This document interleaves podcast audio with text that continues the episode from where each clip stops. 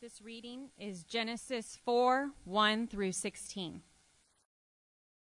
Now Adam knew Eve his wife, and she conceived and bore Cain, saying, I have gotten a man with the help of the Lord.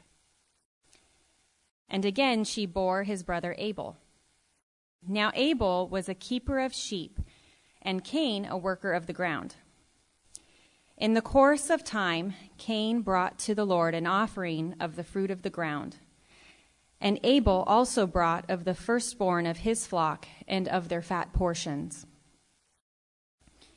And the Lord had regard for Abel and his offering, but for Cain and his offering he had no regard. So Cain was very angry, and his face fell. The Lord said to Cain, Why are you angry, and why has your face fallen? If you do well, will you not be accepted? And if you do not do well, sin is crouching at the door.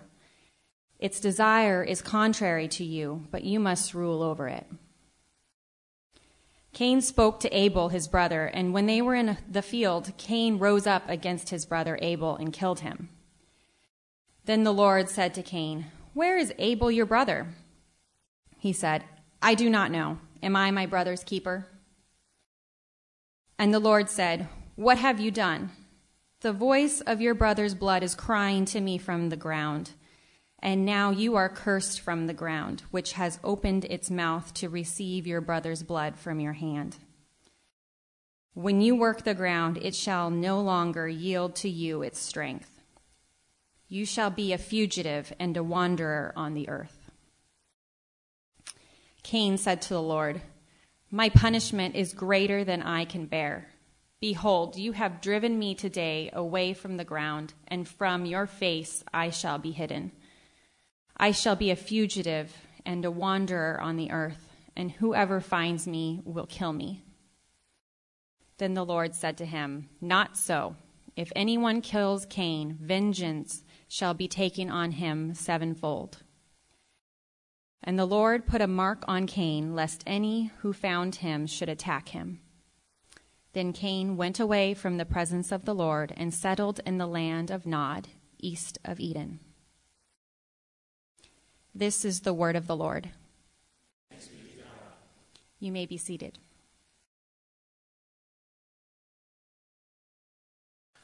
Just you're looking for a seat, there's plenty around. Um, my name is Jesse Cromer. I'm one of the pastors here on staff, and it's my pleasure to welcome you this morning.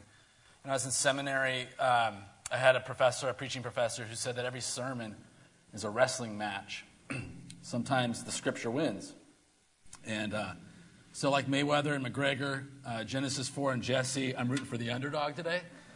But uh, I want to set your expectations sufficiently low so that I can exceed them uh, this is a tough, this has been a tough passage this week, and it's been a tough passage because I think it says a lot, and uh, I really want to try to portray what God, what I feel like God has put on my heart to share this morning. And so um, I'd like to pray, and I don't want to just pray because it's a helpful transition uh, into a sermon out of scripture reading, but I actually want to pray, and I'm going to invite you to join me because I, I want God to speak. And so I'm going to ask that you would ask God to speak to you in any format. Maybe even as you heard something read through the scripture, God spoke to you. Uh, perhaps there's a brother or sister that you are in conflict with, and you thought of the name this morning. It just came to you because you saw strife. And so I want to invite you, maybe even to write that down. And I'm going to pray. I'm going to ask you to join me. And we're going to ask that God speak this morning and speak past all the things that we bring into this space uh, in the midst of our busy weeks. Let's do that now. Father, your word speaks for itself, and yet uh, it is challenging to understand at times. We come at it, um, 21st century people living in a very specific place with specific uh, culture and specific contexts. We each have individual lives and needs and wants and desires, and yet you know each one of those. You are not so far removed that you cannot uh, speak directly to Jesse or to Keith or to Beth. Uh, you speak to each one of us because you know us well. And so this morning, I pray that your word would speak and that uh, despite my limitations, that you would. Um, that you would be glorified, that your word would um, awaken our hearts, and that we would be filled with joy. I pray that even in the midst of a, of a, of a scripture of murder and of lies, that you would give us joy and trust in you. We pray this in the name of Jesus. Amen. So, for the last year and a half, I have spent uh, my life working on becoming the only thing that gets you better conversation in an airplane than being a pastor. I've been working on being an accountant. Uh, if you want to kill a conversation on a golf course about the eighth hole, someone says, So, what do you do? I say, I'm a pastor. And they go, Oh, all right. And, uh, and all of a sudden the language changes. And so I thought, well, the only thing that would be more interesting is if they said, What do you do? I'm an accountant. Oh. And so, like this last uh, nine, ten months, I've I've uh, been working part time at the church doing the finances. I've I've I've done some other finance stuff. And and one of the great, no joke, one of the great experiences I've had, and I almost used the word joy. It really was a fun process. Was doing people's taxes. And uh, it's okay to laugh at that too. Uh, I liked it, I loved it, and I really believe that when you sit down with people and their taxes, they're more honest with you than they are with the pastor because you got to get naked with your accountant. And mostly people just tell the pastor whatever they think they want to tell the pastor, even though I know that it's probably not true. And it's, oh, this is how it is in our family. And I'm like, you're kidding me, right? Like, can we just cut through that? Like, it's really obvious. With an accountant, it's like, well, well yeah, this is where it is. And I'm like, that's right. Let's talk. And let's get real. And I love it because people have this mode of, throughout the year, trying to get as much money as possible, right? Your goal in your work, in your compensation, is to get as much money as possible throughout the year. And yet, when it comes to taxes, you want it to be as little as possible. You go, no, and there's no way I made that much money this year. It has to be less. There's no way. No, it's, that's too much. I didn't make that much. And we have this perception of the tax man as this evil, like boogie monster, right? Coming to take his portion of your assets, coming to take his share of your money. And because my personal and my career and my socioeconomic goals revolve around you people continuing that perception, I'm not going to convince you that that's any different. Continue to think that and pay large sums of monies to professionals to help you deal with your taxes. But the problem is, I think a lot of times we take the same approach to God, especially when we read passages like this about offerings. That God is some kind of boogeyman who's going to come and take his portion from us. That God is this mysterious person who just demands his allotment. And we do the, some of the same things. We crave, we crave all these things. We crave time and energy. We want money. We want these different blessings from God uh, during the year. And yet, when it comes to actually bringing an offering, we go, oh, there's just not enough. Oh, there's no way. There's, I just have so little. And yet I've spent the whole day, week, year trying to get more and more and more. What's challenging when we come to, to a passage about offerings is we tend to view them as barbaric. Modern people don't make offerings, right? We can read this as this weird story of sacrifice, murder, curses, and we either defend it as historical or we dismiss it as folklore and we miss out on really what's supposed to be happening in this passage. And we miss out on the fact that this story is so profound in the formation of the people of God, it's meant to infuse every part of our being. And I'm, I'm not, I'm not going to get into it today, but I'm really convinced that Jesus references this story several times in his own teaching. So, how does a story about vegetables, angers, anger, and brother killing brother form us as the people of God? Well, I want to answer that question. I want to look at four dynamics this morning that are in the story. I want to look at four different dynamics. And the first dynamic is, is the, maybe the obvious one it's between Cain and God. And the first question that's probably good to ask is what is this offering about? Well, this offering is not a sin offering. We're very used to, if you read scripture, people offered, uh, made offerings for sin. But this isn't a sin offering. That hasn't been established. And so it's most likely what this offering is is very similar to other offerings to deities, where someone comes with some of their produce and they bring an offering to that God in the hopes that that God will bless them and guarantee a secure future for them. It's an offering back to the God who provides.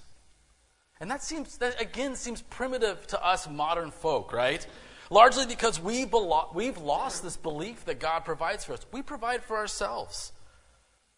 Sure, God provides for me emotionally and the big picture, but most of us, we're not growing crops.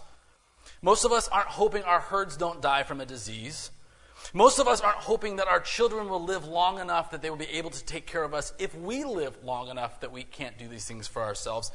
No, we've got grocery stores and butchers and 401ks to do that for us.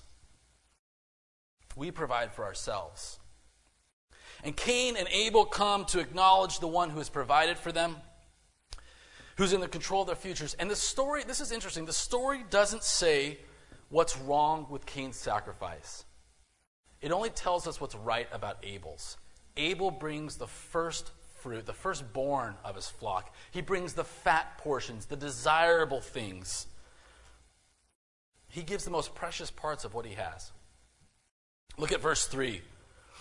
Uh, we're in Genesis 4. If you have it, if you have Bibles, I don't know. Do we have Bibles to pass out? Sorry, I know we usually have them underneath. Use your app. I don't know if we need to do that. Verse 3 In the course of time, Cain brought to the Lord an offering of the fruit of the ground, and Abel also brought an offering of the firstborn of his flock and of their fat portions. And the Lord had regard for Abel and his offering, but for Cain and his offering he had no regard. So Cain was angry, and his face fell. The big difference is this Abel's offering is about giving back to Yahweh for what Yahweh has already given him, what Yahweh has already provided. And Cain's offering is in hopes of securing his future. And Scripture doesn't tell us necessarily exactly what's wrong with Cain's offering, but it does tell us what's wrong in his heart. When Yahweh doesn't bless him, when he doesn't get what he wants from God, he becomes angry. And bitterness fills his heart. And we see this in Jesus' day. It's no different. Jesus deals with people, highly religious people, who are doing very religious things in order to get God to give them a specific future, to, in order to gain God's favor. And yet, what's in their hearts? Anger, hatred, murder. The ultra religious people of Jesus' time were filled with anger, hatred, and murder, just like Cain. And Jesus regularly challenges these ultra religious, and he calls out those who appear to do right, but yet their hearts are, are totally in the wrong. And in the Sermon on the Mount, he says, he says to everybody, Look, these ultra religious people have told you this, but I'm telling you that. They've told you that if you commit murder, you'll face judgment. But I'm telling you that if you hate your brother, you face judgment. They tell you, Do not commit adultery. But I'm telling you that if you lust after another, you've already done it in your heart. And then Jesus goes on to tell a story in Luke 15, which we know as the prodigal son. And it's a story about this, this father who welcomes back this really rebellious, really uh, uh, disrespectful younger brother who goes off and he squanders the family money, the family fortune, doing all kinds of evil deeds. And he comes back, and the father throws him a party. And we love that story, right? Because it welcomes back the sinner. But as we've talked a lot, that story is really about the older brother who is so angry because look at what I have done, and I haven't been given these things. And it's interesting in that story that he doesn't refer to his brother. He says, This son of yours. He's not my brother, he's your son. Jesus tells the story to rebuke the ultra religious because of their hearts. They're the same as Cain. They want God to give them something for their piousness. Now, in the last day, decades of Western Christianity, uh, we've come back to these stories a lot because we've rejected legalism. if you've been in the church, if you've grown up in the church, I'll say that. I'm, I'm turning 40 this year. And I remember growing up, really this emphasis on getting rid of legalism, which was against the ultra religious, right? This idea that religion, and specifically Christianity, was about it wasn't about doing all the right things, it was about having the right heart. And so we've thrown off legalism, which is good. Legalism is not a good thing. We're not going to welcome it back. That's not where I'm going. But we threw it off. And we love to, to talk about the Cains and the Pharisees, the older brothers. And they're just they're not people we like being around, right? And a lot of us have grown up in churches where that was our experience. A lot of rules, a lot of a lot of critique, a lot of you have to look this way and be this way. And you know, I went to school in the South. I went to a few churches where I'm like, man, this place is crazy. Everybody's dressed a certain way, but everyone talks bad about each other. Right? We've had those experiences. All form but no love. All structure but no heart. We don't want that. But my challenge would be this morning is that your faith cannot be defined by what you're not. Say that your faith cannot be defined by what you're not. And I've seen a lot of Christianity be defined by it's not legalism. It's just not that.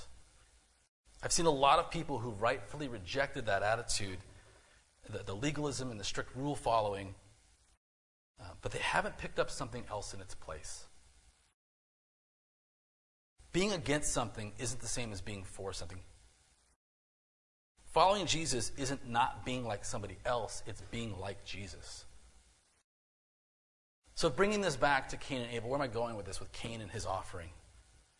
If the overly religious and the older brothers of the world corrupt their offerings to Yahweh by trying to secure their future, then the opposite group, the anti Cains, the anti older brothers, the anti Pharisees, they do the same by pretending that their offerings don't matter.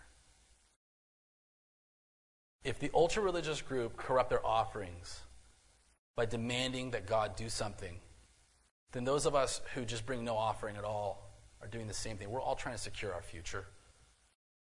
It's, it's not about the offering, it's just about having the right heart. And while the Cains and the Pharisees, they bring this offering and they want it to guarantee that God will bless them, a lot of us modern people say, well, I can't do without because I need to secure my future. To give up is to be threatened that I won't have enough. To give up and to give to God, He's taking from me, and I'm uncomfortable with that idea. I'm okay doing it in my terms, in my way, but the thought of coming and bringing something to God, I, I just, I don't have enough. I don't have enough time. I don't have enough energy. I don't have enough money. I don't have enough, you name it. I don't have the emotional bandwidth to do that. Because I need to make sure that I am taken care of. And so the Cains and the Pharisees that bring their offerings, they're supposed to guarantee their future. The other group does without, and they're both doing the same thing. Now, this is not a sermon this morning focused on tithing, but I am talking about money. I have seen people in a very short amount of time of doing accounting and looking at people's books, looking at their checkbook. I have seen people have some crazy attitudes towards personal finances. Just insane. And you know, I could go into stories. Fortunately, there's only one, I think there's only one person in here, one family in here whose taxes I did, and they're great. I know you're in here. I saw you already. Not talking about you. Well done. Listen who laughed the loudest. Um, I'm talking about our time, our energies, our commitments, our possessions, everything we receive from God. I'm talking our lives being about offerings to God the way that we view things that come from God. You know, what's interesting is I'm not paid to be at church on Sunday anymore. So, I mean, and that sounds crass, but in a very real sense, it's not a work day for me anymore. It stopped being a work day for me uh, like, like you know, almost a year ago. And it is challenging when you're working three jobs and going to grad school and you've got two kids. And ironically, my kids had fevers this morning. And so it's, it's different to get up on Sunday morning and to say, I want to go spend, not only do I want to get up and deal with bad attitudes, mine, and my, my four and seven year old never have bad attitudes on Sunday. And to do all that and to come on my day off and to spend three hours here worshiping and doing things that I just, man, I'm tired. And I'm going to go home and I'm going to crack open a book on deferred compensation in section 83 and Section 351 and forming C corporations and liquidation. And that's going to be my Sunday afternoon. And my thought is, do I really want to spend my Sunday morning doing this? And it has been, it has been in a really good way challenging to get back to that choice and not just be like, this is what I do for work. I just show up, right? I'm supposed to. And it's been, it's been healthy to sort of re engage that challenge of what am I doing with my time that I want to come, kind of like Pat framed this morning, and bring something to the Lord. And I'm not assuming this morning that I'm talking to people who have an abundance of every category in life. I look out and I know that so many of us would probably have certain areas of our life where we're like, I legitimately experience an intense deficit in this area. And it's really hard to think about giving out of that. There are some legitimate needs in this room. I'm not talking to a group of people who have abundance of money, abundance of time, abundance of energy. But we're all human, right? We're all God's people. We're all his children. And I think this passage in this way speaks to all of us. So when I suggest that offerings to God matter in this modern day, you might still feel like God's the tax man wanting to come and just take from you. Just take his portion. This is what I want. I'm going to get it. And you really don't have any you really don't have any say. Right? You don't write the tax code. You're born on the day you're born, you enter into the partnership with the US government and you didn't have a choice about it. One of my professors said, I'm like, that is so true. Whatever you make, here are the rules. Hey, you don't really get to vote on them. And uh, we're going to do this. And sometimes it feels that way with God, right? Like, I didn't get to describe. God, you, you, created me, and, and, and I feel like I'm in a partnership with you that I had no say in. And the question is trust. I don't. I don't trust a lot of people who make decisions about tax law. I imagine I'm not alone.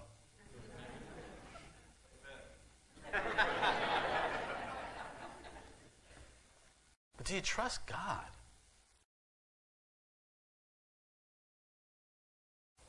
We, for a while, we would go down, a group of us were going down to Mexico to work with some orphans.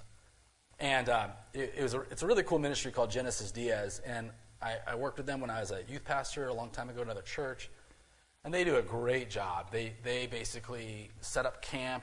They're not an orphanage, but they bless other orphanages in huge ways. And they've actually started an orphanage for some severely handicapped kids, but they put on summer camp because half the time these kids literally sit in a concrete compound, you know, 51 weeks out of the year. And then there's one week in a year they get to go to a camp out in the, out in the wilderness and see cows. For like, and they'll, you know, and they're going crazy seeing animals, right? And they get to walk out in nature and just be loved on. And so a group of us went down, and Steve Jones helped lead the trip, and Steve even kept leading it. Steve and Camille even kept leading it afterwards. And then I found out that Steve was getting one week of vacation a year. And that's what he was doing with it. And I was blown away. And it wasn't sustainable for his family long term. But to think you get one week of vacation during the year and you choose to go love on some kids and there's a bunch of work that went into it, and that's the way you spent your one week of vacation because you really believed that this was worth blessing other people in Jesus' name. I think that's an offering to God. So, what's missing in our hearts that keeps us from being able to have a posture of giving back to God? Could it be that the same issue that plagues both the over, overly religious and the modern or the under religious, perhaps, to give them a name, is the same thing? And I think it's the same thing and here's what it is I think that there's a lack of trust that God is good. I think the same thing plagues both a lack of trust that God is good. Both groups doubt that God is good. And so they either demand that God respond a certain way if they do everything right. God, you have to do this because I've done this. Or they take it upon themselves to take care of themselves. I got it. Don't ask anything of me. I will deal with it myself. I have to make sure I have enough. I need to take care of me because no one else will. But neither of these ways are actually reality. Neither of these ways are how God works. Scripture doesn't say the Lord gives, loves the religious giver. And Scripture also doesn't say God helps those who, who help themselves, right? Neither of those are in Scripture. Both of these paths lead only to deep frustration. And this is important. They ultimately lead to bitterness, anger, and I'm going to use the word a lot this morning of resentment towards God. They ultimately lead to resentment towards God, which leads me to the second dynamic, which is Cain and his brother. Cain is bitter at God, but he can't do anything towards God. God isn't standing right there in front of him. God isn't next to him where he can fight with God. He, but he's angry at God, so what does he do? He kills the image of God, which is his brother. We just got out of Genesis 1 and 2. It is extremely clear to the people of God that every other human being is an image bearer of God. And here we see the first person destroy that image. It is a revolt against God. Look at verse 8. Cain spoke to his brother Abel, and when they were in the field, Cain rose up against his brother Abel and killed him. The first murder. And what's interesting, we won't get into it, but what's interesting is it spirals out of control to later in the chapter. Somebody else kills people and he actually boasts about it. If Cain is avenged, then I'm even more. It's a scary condition of the human heart that they become destroyers of the image of God. Resentment has to have a focal point. Resentment always has a focal point. There's something that it fixes on. And it robs us of our ability to receive the good that God might have for us. And the challenge is when God's good and our good look very different, which is something every one of us has to wrestle with in our own lives, right? There are many times that God's good has not been what my good looks like. And I become resentful and angry. And the scary thing is how many relationships are destroyed, and at the root of them, if you really think about it, think about conflict you've had with other people, how many of those you can trace back to some form of resentment being at the, at the root of that. And if we doubt that God is good, then we are left to deal with our own lack of control over our lives. Can't control governments or taxes or my boss or my customers or my competition. Can't control that this person doesn't love me back, that my neighbor or friend or coworker makes more money than I do, lives in a nicer home than I do, goes on better vacations than I do, can't control my kids and how successful, impressive, beautiful they are, although I have watched as a youth pastor an insane amount of parents try. So many things in this world threaten our sense of security. You folks who would classify yourself as the older demographic in the room, you want to know one of the large distinctions that's in the room is there's a lot of young people who wake up every morning, and I'll say young, I'll put myself in the category even though turning 40. It's just hopeful, wishful thinking, right? I'm never gonna never gonna move out of the younger group. But there's a lot of people who wake up every morning these days with a lot of anxiety that the world is not safe. Deep, deep anxiety deep anxiety. And all you have to do is click on NewYorkTimes.com to understand why. Nuclear war, icebergs are breaking off, we're all going to drown. I mean, I can go on and on and on, right? Politics, famine, all kinds of things. There's always a reason to be afraid that the future is not safe, that you're going to be worse off.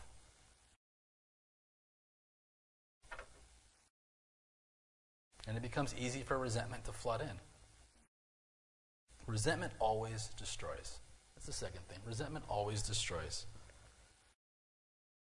Resentment towards God that He hasn't done what we want to do, but He isn't here to be mad at.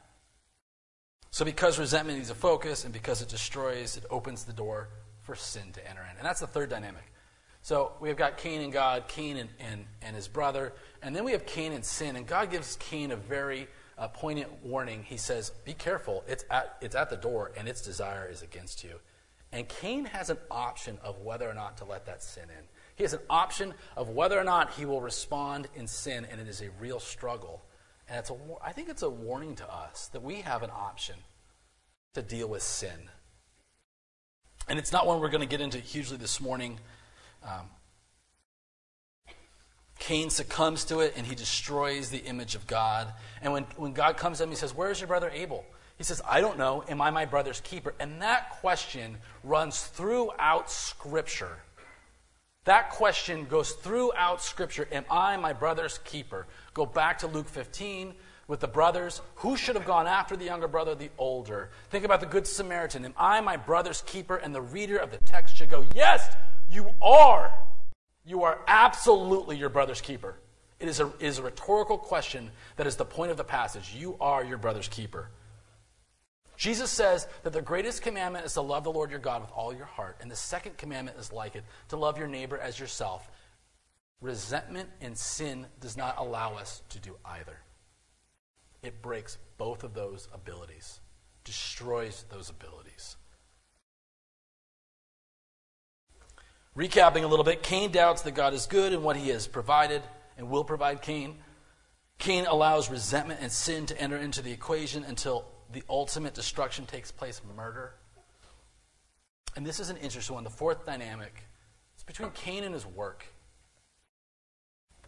Look at verse 10. God says, The voice of your brother's blood is crying to me from the ground. Remember what, remember what Cain does, right? He, he grows vegetables. And now you are cursed from the ground, which has opened its mouth to receive your brother's blood from your hand. When you work the ground, it shall no longer yield to you its strength. You shall be a fugitive and a wanderer on the earth, on the land. We have this gift of work. And I'm not talking a job that's nine to five. I'm talking about all the things we do fatherhood, motherhood, uh, all kinds of, uh, we, we're neighbors, we are citizens, we are brothers and sisters, we are sons and daughters, uh, we are accountants and pastors and teachers and construction workers. You name it, right? We do these things and they're our vocation. But when we allow sin and resentment and we doubt God's goodness, those things become amazingly frustrated. If you weren't resentful, if you trusted God's goodness, how much more would you enjoy those things that are set before you each day? If you woke up and said, God is good, what He has provided for me this morning is good, even if there's challenges, how much more would your day have a positive outlook as you start it? Not every day. We don't have to have bubbly feelings all the time. But I think from a general perspective, most of you would agree that if I could, if I could have a deep confidence that the things I go through, the challenges I go through, that God is in them and He is good, I can face them in a lot better way. This idea of doubting God's goodness, it runs throughout Scripture. And it sounds cliche, but mostly because we put it on like Hallmark cards and we have it in Kirk Cameron movies. and I mean that very negatively towards Kirk. we haven't really wrestled with the deep biblical truth. And that, that it's, a, it's a deep challenge. It is a challenge to the core of who we are. And when we make it superficial, then yeah, most of us go, please don't. I've got someone in my life that every time something bad happens, oh, well, we just have to trust the Lord. And I just want to shut up. Like, shut up. I don't need to hear cliches. Like, trusting God's goodness is not spouting cliches. You look at the Psalms, you look at the laments, you look at the deep, deep things of Scripture. That's not cliches. But God's goodness is in them, and a belief in God's goodness. And if you look at the story of Scripture where people have failed, they have doubted God's goodness. When Adam and Eve listened to the serpent, they doubted God's goodness. When the Israelites groaned in the desert, they doubted God's goodness. When they refused to enter the promised land because it was too scary, they doubted God's goodness. When they worshiped the Baals and the Asherah poles, they doubted God's goodness. When they were taken off to captivity in Babylon, they doubted God's goodness. When they came back but were too afraid to rebuild Jerusalem, again, they doubted God's goodness. And Paul deals with this as he's speaking to believers in Ephesus. He says, Stand therefore, having fastened on the belt of truth, and having put on the breastplate of righteousness, and as shoes for your feet, having put on the readiness given by the gospel of peace in all circumstances, take up the shield of faith which you can extinguish all the flaming darts of the evil one. What are the flaming darts of the evil one? Why is the shield that protects you faith? Because the flaming darts are to get you to doubt that God is good. Scripture is filled throughout with the challenge for the, the people of God to trust that God is good and God is for them and He is with them. And when we believe that God is good, it allows us to be true worshipers to bring an offering because we have joy and thankfulness. And if God has done, done anything in Jesus Christ, it is He has proven that He is good and He is for us and He is with us. Amen? Can we trust that God is good? I want to read to you a psalm that you know well, and someone read it to me this week. And I want you to read it in the context of trusting God's goodness. Again, I'll go over here. I want you to read it in the context of hearing God be good, believing that God is good, even in the midst of challenges. The Lord is the one pasturing me. I will never go without. He will always invite me to stretch out in pastures full of green shoots. He will not fail to guide me to a place of rest where the water is at peace. He will bring my life back to me. He will lead me along the wagon tracks of fair dealing he would not be who he is if he did otherwise. I tell you, though I have cause to walk through the valley of deadly darkness, there is nothing fearsome there, nothing for me to fear, because of you, you there with me. Your weapon and your crook, I see them, and I know I am safe. You arrange a feast on a table where I sit, though my enemies loom on the other side. You refresh my head by bathing it in oil. You fill my cup again and again. Certainly, goodness and unfailing mercy will chase after me everywhere I go as long as I exist, and I will live in the Lord's house all my days. Praise be to God.